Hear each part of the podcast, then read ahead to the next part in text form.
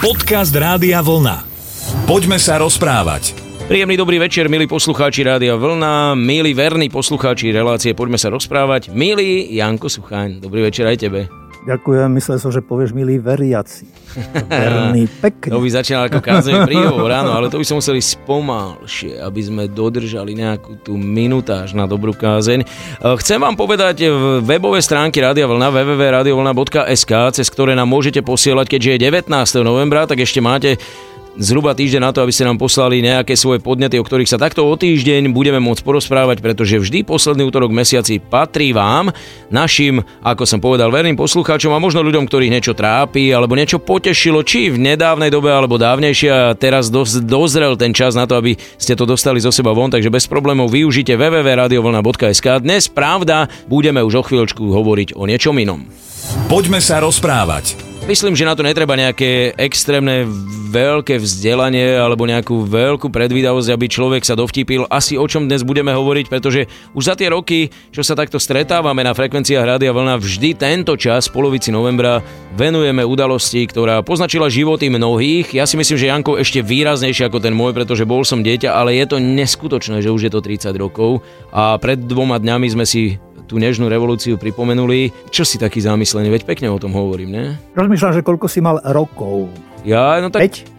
Mm, ty lichotník, ja tak mlado nevyzerám. Ne, ne, ne, mal som, mal som 11. 11 rokov. Mm-hmm. Bezstarostný život ešte. Absolútne, absolútne, áno. Na rozdiel od rodičov, na ktorých tvárach presne sme videli, že čo to s nimi robí, ako to s nimi lomcuje tá zmena. My sme boli piataci na základnej škole, takže my sme len videli, ako tá istá súdružka, učiteľka ti odrazu povie... Volajte ma pani učiteľka. Presne, tá, ktorá ti nadávala za to, že si jej nehovoril súdružka. Už takto v pondelok prišla, aká súdružka, Slávko? Veď ja som pani. Časy sa menia a ľudia o to viac ešte. No. Ale dobre, ja by som e, sa k tomu vrátila trošku tak ši- zo širša možno. Tie súvislosti sú a mňa dosť poznačil už 1968 rok.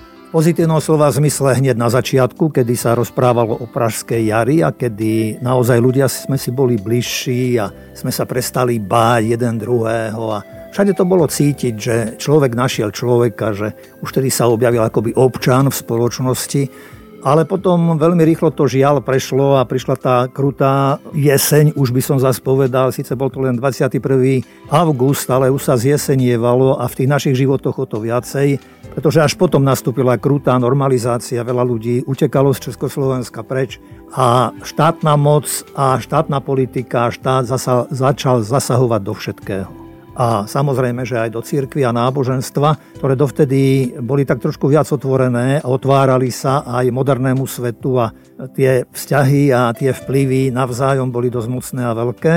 Ja som sa potom rozhodol študovať i teológiu a aj tam som to pociťoval, pretože presne ako hovoríš, niektorí, ktorí nás chceli ponížiť, prišli z ministerstva kultúry, lebo raz sme patrili pod ministerstvo kultúry, inokedy pod ministerstvo školstva, nevedeli nás vlastne ako zaradiť.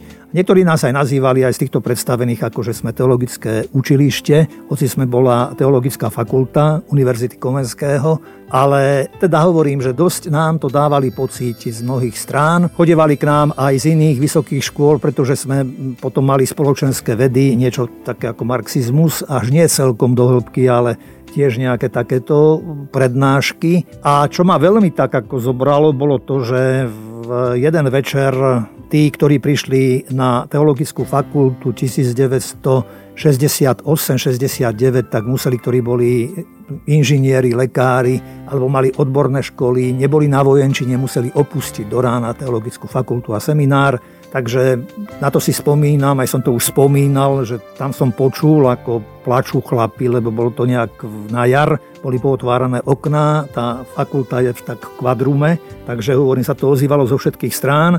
No a čo bolo pre nás v podstate tiež také veľmi vplyvné a o čom sme často debatovali ako spolužiaci Pacem Interris, organizácia duchovných, ktorá vlastne bola tiež tak pod vplyvom alebo z návrhu štátu vlastne zorganizovaná a to sa ma dotklo veľmi osobne, keď ja som mal končiť školu a teologickú fakultu a byť vysvetený, tak nás pozvali práve na toto stretnutie s nimi a sme odmietli, väčšina sme nešli, no a potom boli samozrejme sankcie, vyšetrovanie, kto je za tým a tak. Zostali sme šiesti, ktorých nás vlastne nevysvetili v júni v tom roku, ako malo byť, ale biskup Gábri sa nás zastal a že keď všetko bude v poriadku, takže potom v oktobri sa pokúsi, keď nastúpime znovu do školy, tak sme potom boli vysvetení štyria v kaplnke, v seminárnej kaplnke. Potom som nemohol dostať súhlas až 15 januára 1976 som dostal súhlas a aj to len mi povedal pán biskup, že ministerstvo chce len maximálne, ak pôjdem, súhlas dostanem, keď pôjdem do maďarského prostredia.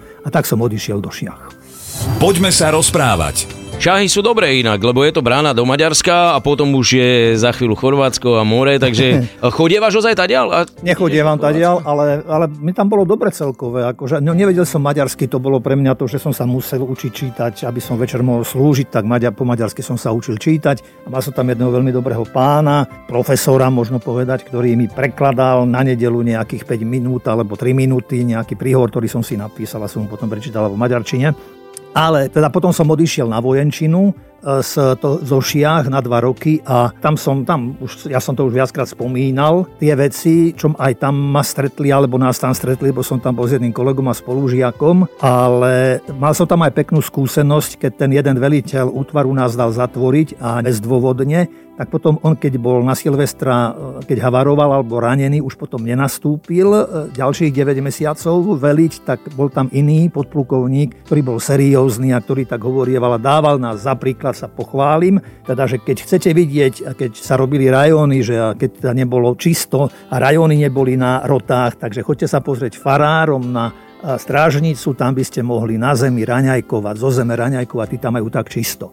A potom, keď nás púšťal do civilu, my sme vedeli, že nemáme zahladený ten trest, ktorý nám dal ten predchádzajúci veliteľ, tak sme mu to vraveli a on nám povedal, že chlapci, keď vás zajtra pustím do civilu, zabudnite na nejaký oremol vlas a utekajte rýchlo domov a venujte sa tomu, čo máte radi. Takže keď som došiel z vojenčín, som potom išiel do toho Pezinka za kaplána a tam už značením som sa púšťal do tej svojej práce, pre ktorú som vlastne bol, ale tam som tiež narazil na niektoré nové veci, predovšetkým vyučovanie náboženstva, to bolo tiež také veľmi sledované a ostro sledované, s čím som nesúhlasil, že každý rok sme vyhlasovali, že aby rodičia od 18. do 25.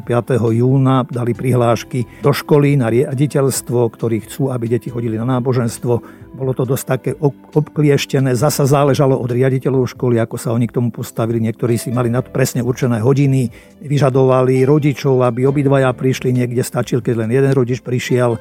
No a spomínam si na jedno popoludnie, kedy sme tak sedeli u mňa na kaplánke a mladí ľudia, hral tam niekto na gitare a sme sa rozprávali a tak a veselo tam bolo a odrazu len niekto zaklopal na dvere a objavili sa vo dverách dvaja páni, alebo dvaja muži, lepšie povedané na to obdobie ešte a že čo robíme a tak sme hovorili, že sa tam zabávame a rozprávame a tak. Takže sa im to páči, chvíľu tam postáli a že prídu aj na budúce. A tak to ma tak trošku zaskočilo, že kto to je. Tak som sa pýtal potom pána dekana, že boli to takí páni, takíto páni a takíto páni a že sa mi zdá, že to neboli celkom páni, ktorí by tu mali mať nejaké pozitívne poslanie. Tak on mi povedal, že viete, k vám na faru môže prísť každý. Takže ďalšia nejaká taká ťarcha, ktorá bola na človeku, pretože si človek uvedomoval, že človek je sledovaný a že je toho veľa, s čím sa človek bude musieť nejak tak e, trápiť, alebo s čím treba bojovať a tak ďalej a tak ďalej. Takže preto pre mňa november 89 aj pre tieto veci bol priam zázrak, pretože to, čo sme dovtedy žili, a to, je, to ja len čiastočne spomínam, nespomínam tu vôbec spoločenskú atmosféru, poviem napríklad to ako študent teológie, keď som si chcel kúpiť rifle, tak som si musel zhonať najskôr bony a potom stáť v rade a vyčkať, aby som v tom dáve tých ľudí, ktorí chodili do Tuzexu, aby prišiel na mňa rad a aby som si mohol kúpiť rifle. Kde boli väčšie rady? Pred spovednicou, pred Vianocami alebo pred Tuzexom? Možno, že to bolo, neviem, ne, ne, neporovnával som, ale nemám ani veľmi rád rady pred spovednicou, pretože to človeka nejak tak tlačí. Uvedomujem si, že práve so spomienkou na minulosť, že ako sme bývali nervózni v tých radoch, v tých obchodoch, takže Viem si predstaviť aj tých ľudí, ktorí stoja pred spovednicami a majú už možno predstave a v pláne, čo ich čaká a čo robiť a že sa tam musia zdržať. No, takže, a to je tiež na riešenie všetko. to sa dá.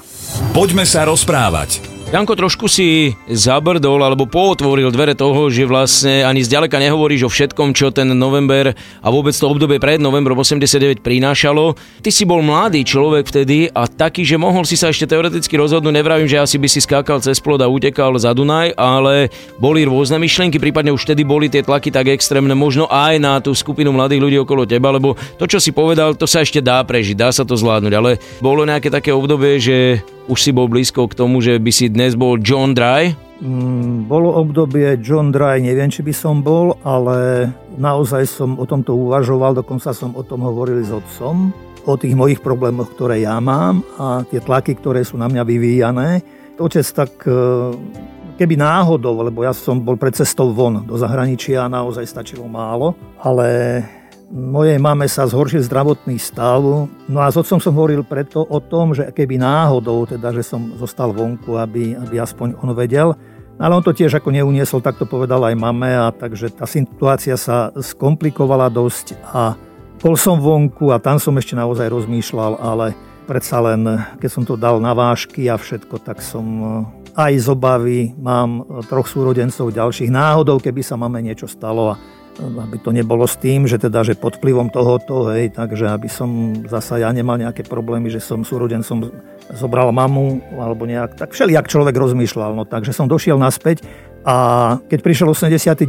rok, tak e, som potom znovu to zvažoval a v tých prvých dňoch, týždňoch, mesiacoch, možno aj rokoch som bol veľmi rád, že som neodišiel, že som tu zostal že som to mohol zažiť, pretože pre mňa to bol zázrak, pre mňa to bola, boli udalosti, ktoré, že teraz mám chvíľami zimomriavky, keď si to predstavím, že to bolo niečo úžasné, to sa nedá ani opísať vlastne, keď akoby z večera do rána šibneš prútikom a že je tu niečo nové.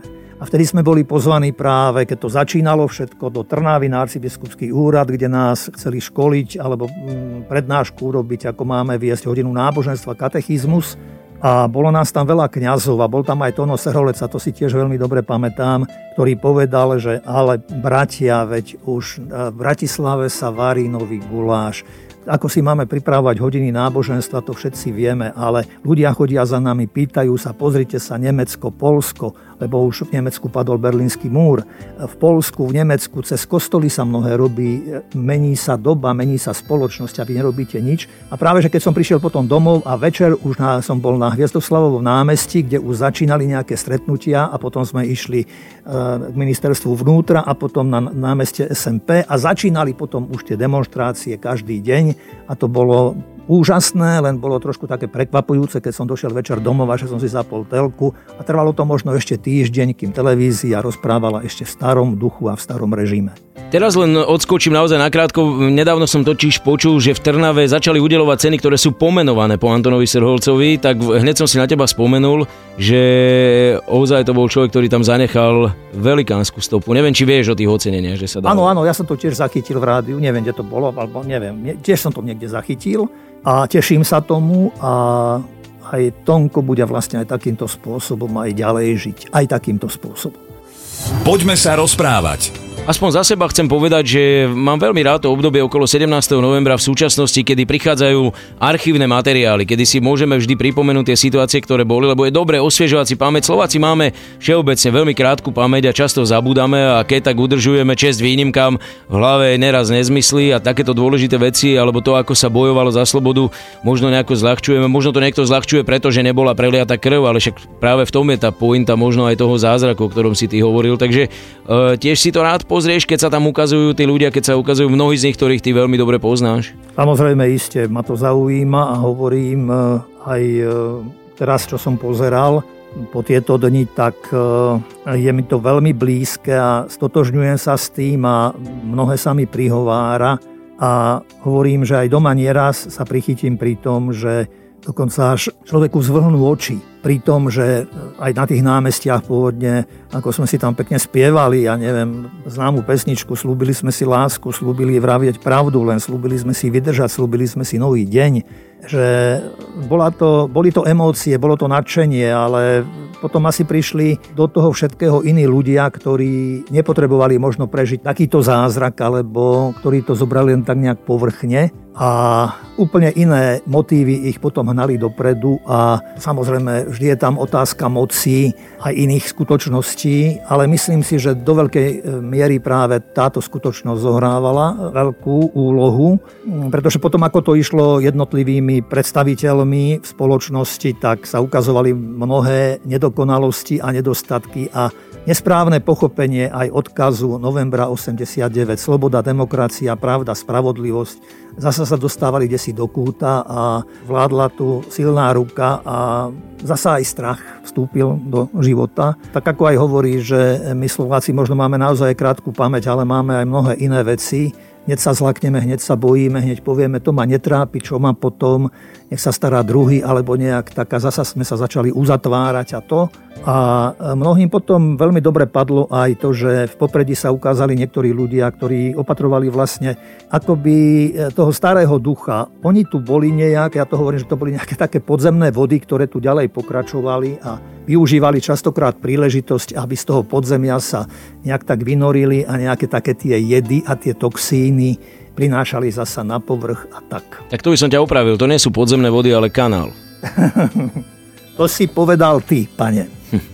Ale možno tak na úplný záver, asi, asi nejak neviem, či by si si to trúfol, či číselne vyjadriť, alebo tak, ale sme na ceste k slobode, alebo sme ju dosiahli. Už 30 rokov je dostatočná doba? Alebo demokracia sa buduje... V živote, v živote jednotlivca je to, myslím si, že dostatočná doba, ale nemusí byť. Že je, a o to ťažšie je to v živote spoločnosti.